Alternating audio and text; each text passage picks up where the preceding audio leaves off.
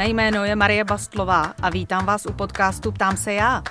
V něm vás čekají atraktivní hosté, zásadní otázky a doufám i jasné odpovědi. To vše pro vás připravuji také já, editorka Eliška Dokulilová.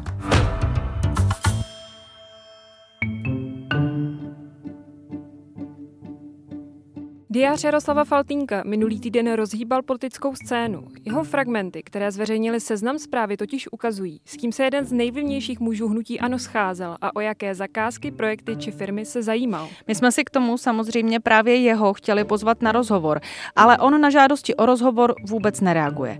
A tak jsme si do studia pozvali hlavního autora článku o Faltínkově diáři, investigativního reportéra a našeho kolegu Janka Kroupu. A ten mluvil o tom, že zápisky ukazují Jaroslava Faltínka jako obchodníka. Úplně v nich přitom chybí poznámky o politice. A jak poznamenal, Jaroslav Faltínek podle něj vytvořil úplně novou kategorii. On už totiž není kmotr, ale fotr. Nikomu se nepodařilo dotáhnout ten systém do takové míry jako jemu. Podstatná ale byla i část rozhovoru, kde Kroupa popisuje vazby Faltínka na šéfa hnutí ANO Andreje Babiše a kde rozebíráme, proč premiér Faltínka ve svých funkcích drží, i když ho provází celá řada kaus a problémů. Pojďte si Janka Kroupu poslechnout. Bude se vám to hodit. Seznam zprávy totiž v rozkrývání Faltínkova deníku pokračují a čeká vás ještě několik dalších příběhů. A mým dnešním hostem je můj kolega, investigativní reporter Seznam zpráv a hlavní autor článku o diáři Jaroslava Faltínka, Janek Kroupa. Ahoj Janku. Ahoj Marie. Janku, jaké máte reakce na své eh, články, na sérii článků, kterou jste zatím na Seznam zprávách zveřejnili o výbušném diáři Jaroslava Faltínka? Všichni jsou šťastní a veselí. V hnutí ano? Tam nepochybně taky. Eh, mě, mě vždycky, jenom v té poslední chvíli mě vždycky překvapilo, jakým způsobem oni dokážou vlastně podobné kauzy řešit. Že se najednou, my jsme zveřejnili diář, a najednou se objevila nutná výměna ministra, eh, zároveň s nepravdivou informací, kterou ale nikdo nedementoval, že se budou měnit ministři vlastně dva. Eh, s tím, že samozřejmě logicky všichni, jak si, kdo, kdo situaci sledovali, tak očekávali, že k nějaké rekonstrukci vlády skutečně může dojít. Čili není to tak, že by asi jako odvál ministry kvůli tomuhle. Ale, ale eh, očekávala se ta rekonstrukce logicky až po sjezdu koaliční strany. A najednou to načasování, musím říct, že jako ve mně vzbudilo jako velké pobavení e, z toho, jak moc to těší, tě, těší přátelé na druhé straně. Je pravda, že jsem taky v politických kuloárech slyšela spekulace o tom, že eh, výměna ministrů minulý týden eh, Jana Blatného a údajná výměna Roberta Plagy na ministerstvu školství měly být eh, cestou, jak odvrátit pozornost od diáře Jaroslava Faltínka. Ale protože se to nepovedlo a my se k diáři Jaroslava Faltínka v dnešním podcastu vracíme zpátky. Janku, kdybys mi měl schrnout, a možná ani ne tak mě, ale spíš těm, kteří nás poslouchají a sledují, co je to hlavní, co diář Jaroslava Faltínka ukazuje o fungování Jaroslava Faltínka, o tom, jak on se pohybuje v politice, jak vnímá svoji politickou roli a jak se zachází s mocí, kterou jako předseda poslaneckého klubu Hnutí Ano, nedávno první místo předseda Ano, jakou má? My jako pro jaksi stručnou uh, definici, a když tak řekni, jestli chceš i potom jaksi rozvleklejší nebo podrobnější, ale uh, jaksi z důvodu stručnosti je možná vlastně zajímavější říct si, co v tom diáři není, než, než co v něm je. A není tam ani čárka o politice. V tom diáři není nic, co by se týkalo jakékoliv eh, jaksi politické koncepce, eh, krom personálí ve státních firmách nebo v městských firmách, ještě lépe řečeno, které ale jsou vždycky napojeny na nějakou vlastně konkrétní už potom zakázku nebo na konkrétní lidi, kteří se pak jako zabývali nějakými zakázkami, tak tam není ani čárka o tom, co vlastně primárně by jaksi politik měl dělat, a to je politika. Uh, to znamená, z mého pohledu, pokud bych četl jenom to, co máme v rukou, a měl si udělat obrázek o Jaroslavu Faltínkovi, tak by mě v životě nenapadlo, že je politikem. Takže to je v podstatě diář biznismena. Je to, je to diář obchodníka, který ovládá, ovládá jaksi zákulisí různých obchodů, eh, ke kterým přistupuje, jako by to byly obchody jeho a s jeho majetkem. s tím, že je zajímavý, že, že tam jako je schopen vždycky si jako napsat nějakou koncepci uh, biznisu a když potom vezmeš tu jeho poznámku, tak ona předchází tomu, jak se to doopravdy stalo. Což je vlastně zajímavý, on opravdu jako dokáže, dokáže to, jak se to tam nalinkuje, tak se zpravidla stane, čili jeho dopad do uh, jako reálného té reálné jako šedé zóny toho, toho biznisu, protože samozřejmě jako mluvit o tom jako o biznise uh, není hezký, že biznis sám o sobě samozřejmě není jako nic špatného. To je v pořádku lidi, kteří se živí obchodem, ať, ať se jim živí, uh, ale neměl by to dělat politik a neměl by to dělat člověk se státním nebo městským majetkem. A ne, jak velký vliv bys řekl, podle i třeba toho diáře a i toho, jak si ten diář porovnával s realitou a s tím, co se potom dělo a uskutečnilo, jak velký vliv Jaroslav Faltínek vlastně má? A ptám se, protože já sama jsem v práci narazila xkrát opakovaně na to, kde všude, kolem čeho všeho se Jaroslav Faltínek pohybuje, u kterých důležitých jednání Jaroslav Faltínek nemůže chybět, říkali se o tom legendy v politických hmm. a sněmovních kuloárech. Hmm. Ale co z toho všeho ukázal eh, ten diář, ten denník, ty zápisky? Z mého pohledu to jako strašně dobře ukazuje eh, věc, ke které nás ten diář vlastně dovedl. Taká to je schůzka někdy z přelomu let 2018-2019.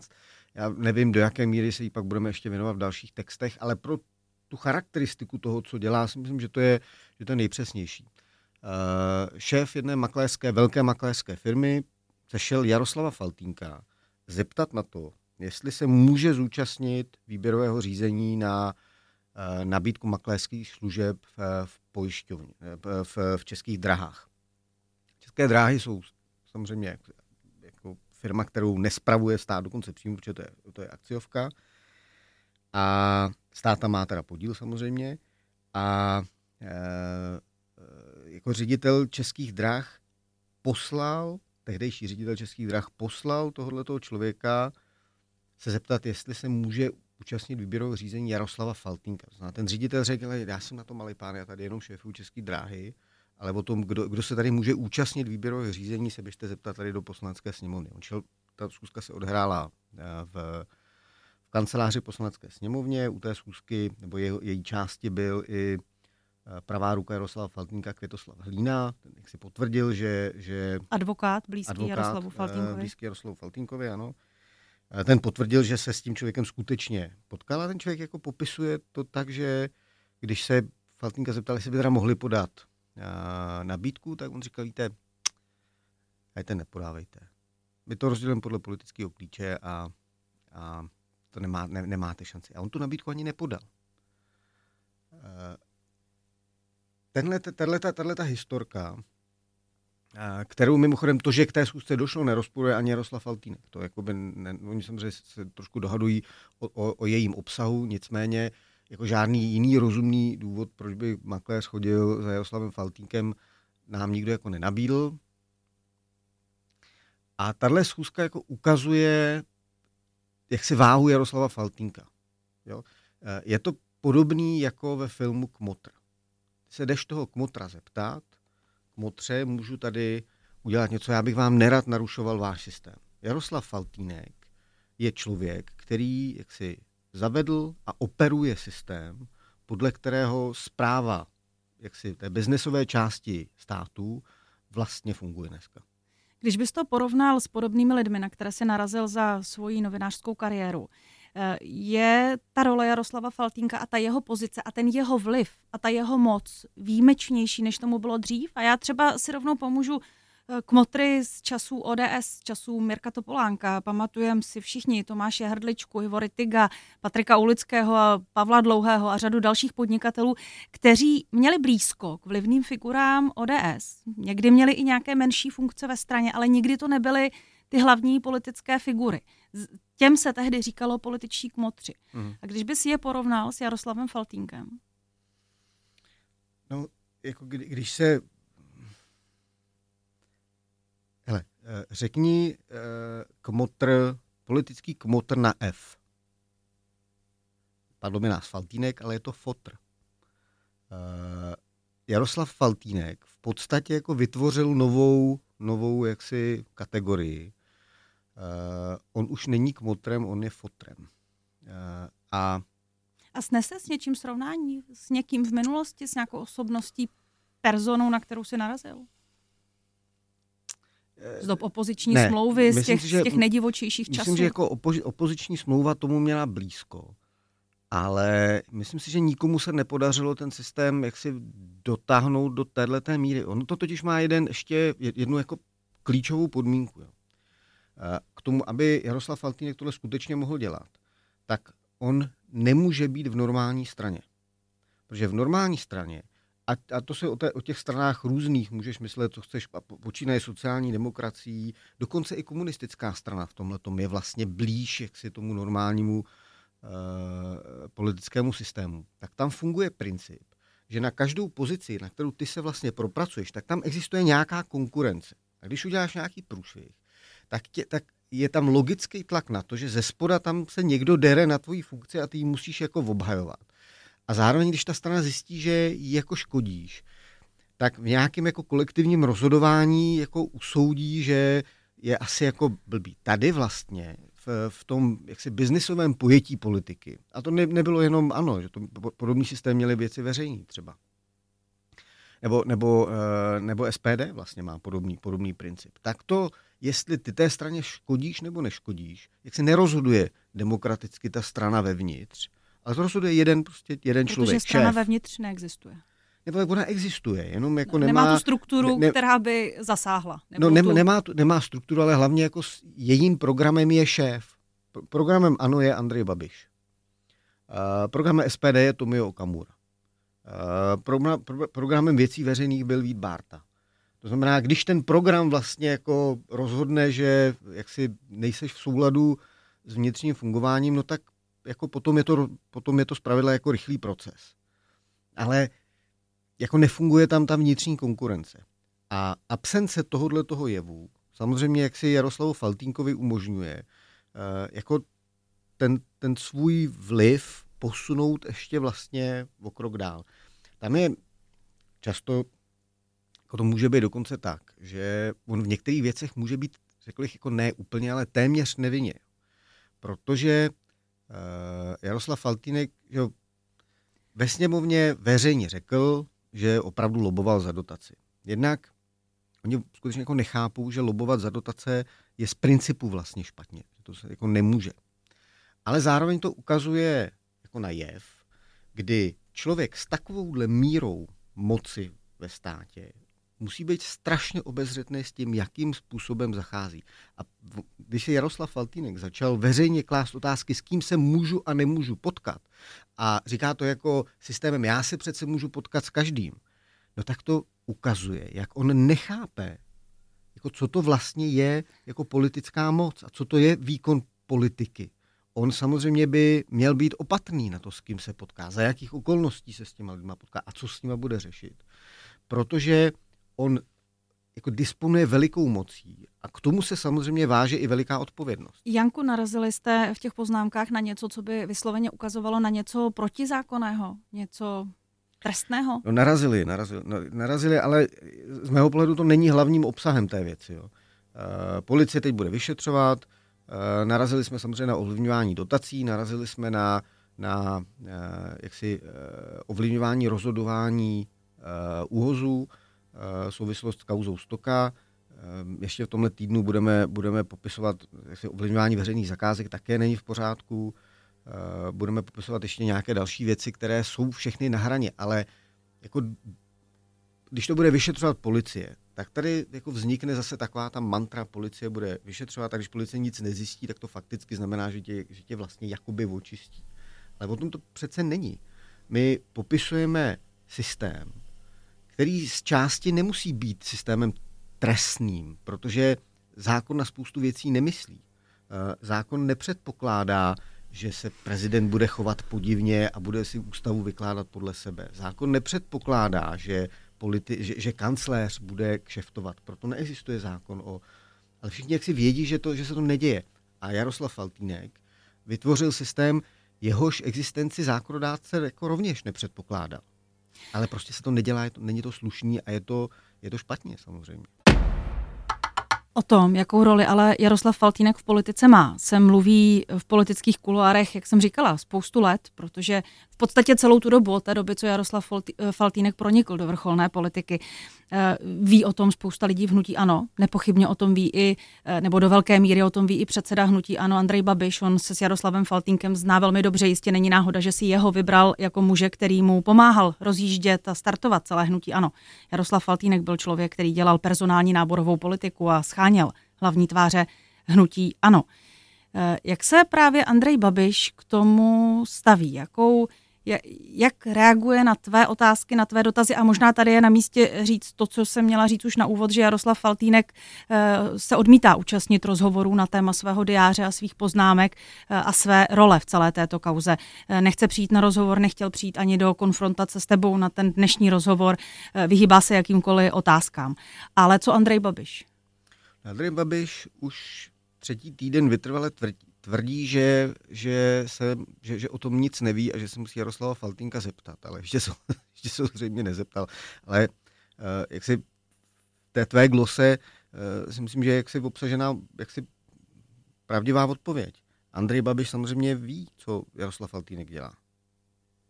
Já si vzpomínám, nevím, co, co to přesně bylo za rok, ale když dokonce upozorňoval Jaroslava Faltínka na to, aby se držel dál od pražské politiky. Andrej Babiš přece jednu dobu byl konfrontován s dotazy na to, jestli advokát Květoslav Hlína eh, příliš ovlivňuje dopravní podnik v Praze nebo ne. Eh, a bylo očividné, že už to Andrej Babišovi není pochuti. Tak co se stalo, že to v podstatě nechal běžet dál a že se s Jaroslavem Faltínkem nic nestalo? No, možná, možná mu to pochuti bylo ve skutečnosti. Jo, Andrej Babiš, respektive jeho PR tým, chápe velmi přesně, co navenek vypadá blbě. A e, proto oni jako veřejně neřeknou, že prostě jako Jaroslav Faltýnek dělat může. On to jenom dělat bude. Protože oni proti tomu žádným způsobem nezakročí a zároveň já jako jak se investigativní novinář necítím potřebu e, je jako vyzývat k nějakým, jako, k nějakým činu. Na, naše práce je to, e, jak se objevit, ověřit, zveřejnit. A co si s tím jako milý zlatý premiér jako udělá, to už je prostě odpovědnost premiéra. Uh, doteď, z mého pohledu, jsme všichni měli jaksi rozumně odůvodněné podezření, že Jaroslav Faltínek dělá něco, co by dělat neměl. Objevoval se na sůzkách na Vyšehradě, eh, v kauze Stoka, sůzkoval, sůzkoval bez jakéhokoliv jaksi, mandátu s, s, Kapšem, s Kapšem a Suhosem v kauze kolem Míta. Čili my jsme měli rozumný důvod myslet si, že se děje něco nehezkého. A teď už se to nemusíme myslet, teď už to víme. Ty jsi začal po tom diáři a po biznisových kontaktech Jaroslava Faltínka pátrat právě po schůzce na Vyšehradě v té restauraci Rio, kde se Jaroslav Faltínek uprostřed jedné z karantén, jedné z eh, vln epidemie eh, objevil. Narazil jsi při tom mapování eh, biznesového okolí Jaroslava Faltínka na něco, co by ti vysvětlilo, Eh, tu klíčovou důležitost Jaroslava Faltínka, co by osoby pro Andreje Babiše? Protože on si, Andrej Babiš si v Jaroslavu Faltínkovi u sebe drží muže, na kterého se lepí skandály, kterého ty problémy prostě provází opakovaně. Sám si teď mluvil o spin doktorech, kteří vědí, že musí žehlit kauzy a skandály kolem Jaroslava Faltínka. Tak kde je ta cena, pro kterou se Andrej Babišovi vyplatí Jaroslava Faltínka po svém boku mít? No, já, já jako nevím, aby byl upřímný. Uh, já samozřejmě netuším, co přesně Jaroslav Faltínek pro Andreje Babiše dělá nebo může dělat.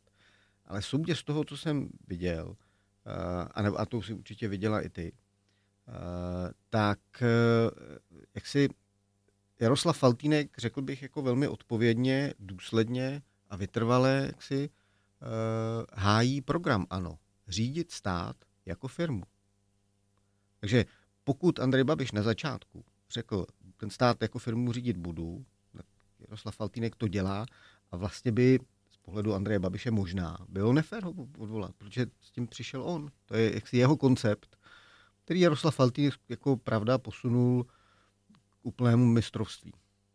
A um, máš pocit, že ta, ty informace, které jste vyčetli z diáře a z těch zápisků, uh, mají tu sílu ohrozit pozici Jaroslava Faltínka, anebo to bude další skaus, která přibyde v jeho politickém životopise a který Jaroslav Faltínek dál bude rozvíjet v dalších letech? To strašně záleží na tom, jestli ta úvaha, kterou jsme si teďka říkali, je opřená o realitu. To znamená, pokud je politickým konceptem ANO řídit stát jako firmu a Jaroslav Faltýnek je jedním ze spoluředitelů toho státu, no tak se nestane nic. Tak prostě Jaroslav Faltýnek ten stát jako firmu bude řídit dál. Pokud to tak není, tak je možné, že prostě Andreje Babišovi v nějakou chvíli dojde trpělivost a prostě se Jaroslava Faltínka zbaví. A zatím to neudělal, protože Jaroslav Faltýnek zřejmě v jeho očích jako neprovedl nic tak strašného. Mimochodem, Janku, eh, možná pár ještě technických věcí k celé té kauze, kterou popisujete. Eh, jak dlouho máte vůbec v rukou zápisky z diáře Jaroslava Faltínka? Jak dlouho s nimi pracujete? My jsme jako nezískali jako jeden balík. Jako to nebylo tak, jako že já jsem přišel na Susku a odešel jsem, odešel jsem s diářem. Uh, to se prostě jako získávání toho trvalo delší dobu. Bylo to trošku složitější. A takže jako tu, konečnou podobu máme v rukou zhruba čtyři měsíce. Ale ty, ty měsíce předtím, eh, my to můžeme začátek té práce na to můžeme jak si datovat velmi přesně, protože eh, jak si jsme se rozhodli, že to budeme dělat po té schůzce v, v, v Riu a ta byla tuším na konci října minulého roku, takže od té chvíle vlastně eh, já jsem se snažil nějak vlastně získat vhled do toho, co, co vlastně Jaroslava Faltínka motivuje k tomu, aby chodil na podobné, na podobná jednání. Andrej Babiš, když eh, na to odpovídá na otázky týkající se kauzy Jaroslava Faltínka, ale když odpovídá, troufám si říct, skoro na všechny otázky, které ty mu pokládáš mm. ke kauzám, kterým se věnuješ, tak nezapomene zmínit Budišovskou kauzu a nezapomene mm. zmínit uh, eurokomisařku Věru Jourovou a to, že to byl ty, kdo ji poslal do vazební cely. Ano. Uh, samozřejmě to, že jsi tam poslal ty, ne, je zřejmé, to, to, že jsi ji neposlal, ne, protože... Neříkej jim to. O tom... Neříkej jim to. Já, já, já, já, chci, aby si, já chci, aby si mysleli, že až se naštu, tak je tam poslu taky. Dobře, ale tak jednoduchý to úplně není. Byl to soud, vazební soud, nebo soudce, kdo Věru Jourovou do, do, do té vazební celý poslal. Příběh je, ten příběh je vlastně jako legrační v tom, že je to opravdu jako... Ale jak se na ten příběh dneska díváš, 18, mi řekni. 15 let. 15 let, 15 16 let. let. Tak je to 15 let nebo 16 let opakovaná blbost s odpuštěním. Uh, tehdy já jsem dělal reportáž, která se týkala manipulace uh, dotací Budišovského zámku. Byla prostě skupina lidí, kteří přišli na Ministerstvo pro místní rozvoj, kde Věra Jourová byla náměstkyní a předložili dotaci. Paní Jourová jim řekla, helejte, já vám tuhle dotaci takhle jako neschválím, ale když si vyberete tuhle poradenskou firmu, tak tam úspěšní budete. Oni šli za tou druhou poradenskou firmou a ta jim řekla, helejte, o 30%, 20% navyšte, poslali ten projekt zpátky a ten projekt prošel. Věra Jourová potom, když později vypovídala na policii, tak tvrdila, že jí k tomu tlačil uh, Jiří Paroubek. Policie tu v nějakou fázi začala tuto, tenhle ten celý příběh vyšetřovat, který byl jaksi košatější, složitější, protože vlastně nešlo vůbec o Věru Jourovou, šlo o někoho úplně jiného tehdy. Tam byl, tam byl uh, Zdeněk Doležel, který pro mě byl daleko zajímavější. Byla tam vlastně skupina lidí, kteří ovlivňovali dotace a povídali se mezi sebou o tom, že, Věra, že, že, Jour, že ví, jakási věra, tam má dostat o nich 2, 2 miliony. Tehdy to byla asi 50 minutová reportáž, v té, v té byly asi 4 minuty, které se týkaly Věry Jourový. A policie z nějakého důvodu prostě Věru zatkla a poslala ji do vazby. Od té chvíle, no a jako upřímně řečeno, mě se na to nikdo samozřejmě neptal. Je to sice škoda, kdyby se mě zeptali, já bych jim říkal, jako do vazby opravdu neposílejte. Z mého pohledu tam jako na ní nebylo dost na to, aby šla do vazby, ale jako bylo to problematické. Prostě jako náměstkyně nemá co doporučovat konkrétní, konkrétní firmy. No, ale z tohohle vznikla jako, řekl bych, obraná zkratka. Tak on už ji používal Jar- Jiří Paroubek, jestli se nepletu. Ten také no, mluvil o tom, že si Paroubek, poslal Jiří Paroubek, Jourovou do vězení. Používal, uh, a, ale mě jako fascinuje, že jako premiéři této země jako jsou schopní veřejně vyslovit, že já jsem někoho poslal jako já jako novinář. jsi to někdy s Věrou Jourovou? Bavili jste se o tom někdy? Ne, nikdy. Ona, ona, ona mě jako nikdy vlastně jako nežalovala v té věci, já jsem s ní neměl nikdy žádný vlastně spor. Uh, a a jako... A lituješ jako novinář na té kauze něčeho? Máš pocit, že něco Hele, si mohl napsat, eh, zdokumentovat, doložit jinak? Ano. A hodně se tam bavilo jako, o roli Marka Říčaře taky lituju, mimochodem. Lituju uh, a lituju teda Marka Říčaře protože si myslím, že ten konec té kauzy vůči němu, vůči němu a jeho rodině teda především, byl konec vlastně jako strašlivý, že on začal Což jako byl klíčový svědek, policie byl klíčový svědek. ta kauza tehdy skončila blbě, protože vlastně korunní, ten, ten, ten, ten hlavní zloduch té kauzy vlastně v průběhu vyšetřování umřel. Takže vlastně najednou už nebylo koho stíhat a celý ten případ se jim vlastně sesypal, protože celý bylo vlastně o tom, o tom člověku, který vlastně už pak jako nebyl a k soudu chodit samozřejmě nemohl. A e, Marek Říčář jako se pak dostal do podivného takového jako takové spirály, kdy on dostal nějakou dotaci, ale pak zároveň teď jako řešil vlastně dopady Budišovské kauze, to znamená, jako nemohl splnit vlastně obsah té dotace. Oni ho pak vlastně opravdu jako odsoudili uh, a odseděl si trest a toho je mi teda líto, protože ten z mého pohledu začal jako vlastně čistý whistleblower. A ta kauza se jako hrozným způsobem podepsala na jeho rodině, on měl ty šest dětí, no straš, strašný příběh. Jako. Janku, a úplně nakonec, kolik dílů uh, seriálu uh, Diáře Jaroslava Faltínka může Jaroslav Faltínek ještě očekávat? uh, já myslím, že Jaroslav Faltínek těch dílů očekává mnoho. Protože moc dobře ví, co si tam psal. Říká můj dnešní host, kterým je můj kolega, investigativní novinář a autor série článků o e, diáři první, předsedy poslaneckého klubu Hnutí Ano Jaroslava Faltínka, Janek Kroupa. Janko, díky, že jsi přišel. Pěkný den. To je z dnešního podcastu Tam se já vše. E, díky, že nás posloucháte, poslouchejte nás i dál na seznam zprávách a také ve svých podcastových aplikacích. Pište nám, hodnoťte nás, jsme rádi za všechnu zpětnou vazbu. E, budu se s vámi těšit na viděnou a naslyšenou zase zítra.